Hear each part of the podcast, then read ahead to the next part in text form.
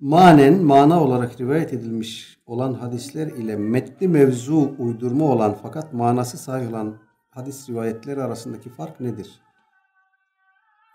Bu fark çok açık.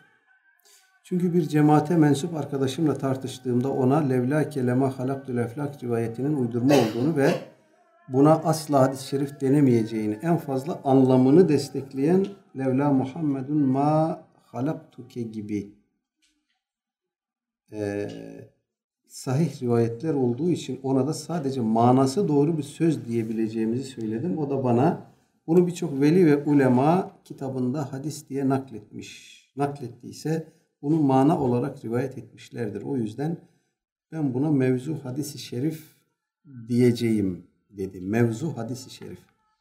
Gerçekten bu metni mevzu ama manası sahih rivayetle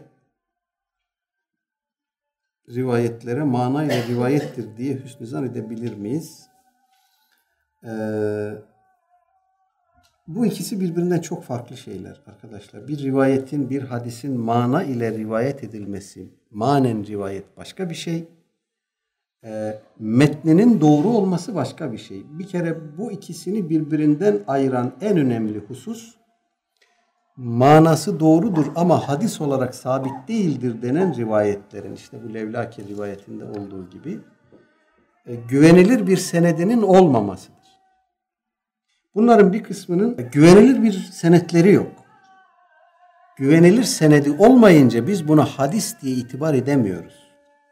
Senet ortaya konur, bakarız, senet güvenilirse ha deriz ki tamam burada bunu mana olarak destekleyen sahih rivayetler var. Bu senet de tamam tolere edilebilir bir senet.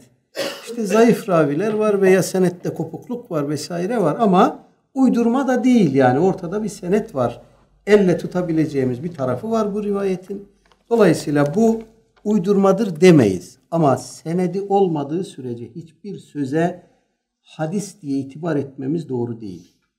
Güvenilir senedi olmadığı sürece yani zayıfı da kastetmiyoruz. Eğer senedinde uydurma hadis nakletmekle bilinen ya da itham edilen bir ravi varsa bir rivayetin e, o senet de işe yaramaz. Biz buna hadis diye itibar edemeyiz.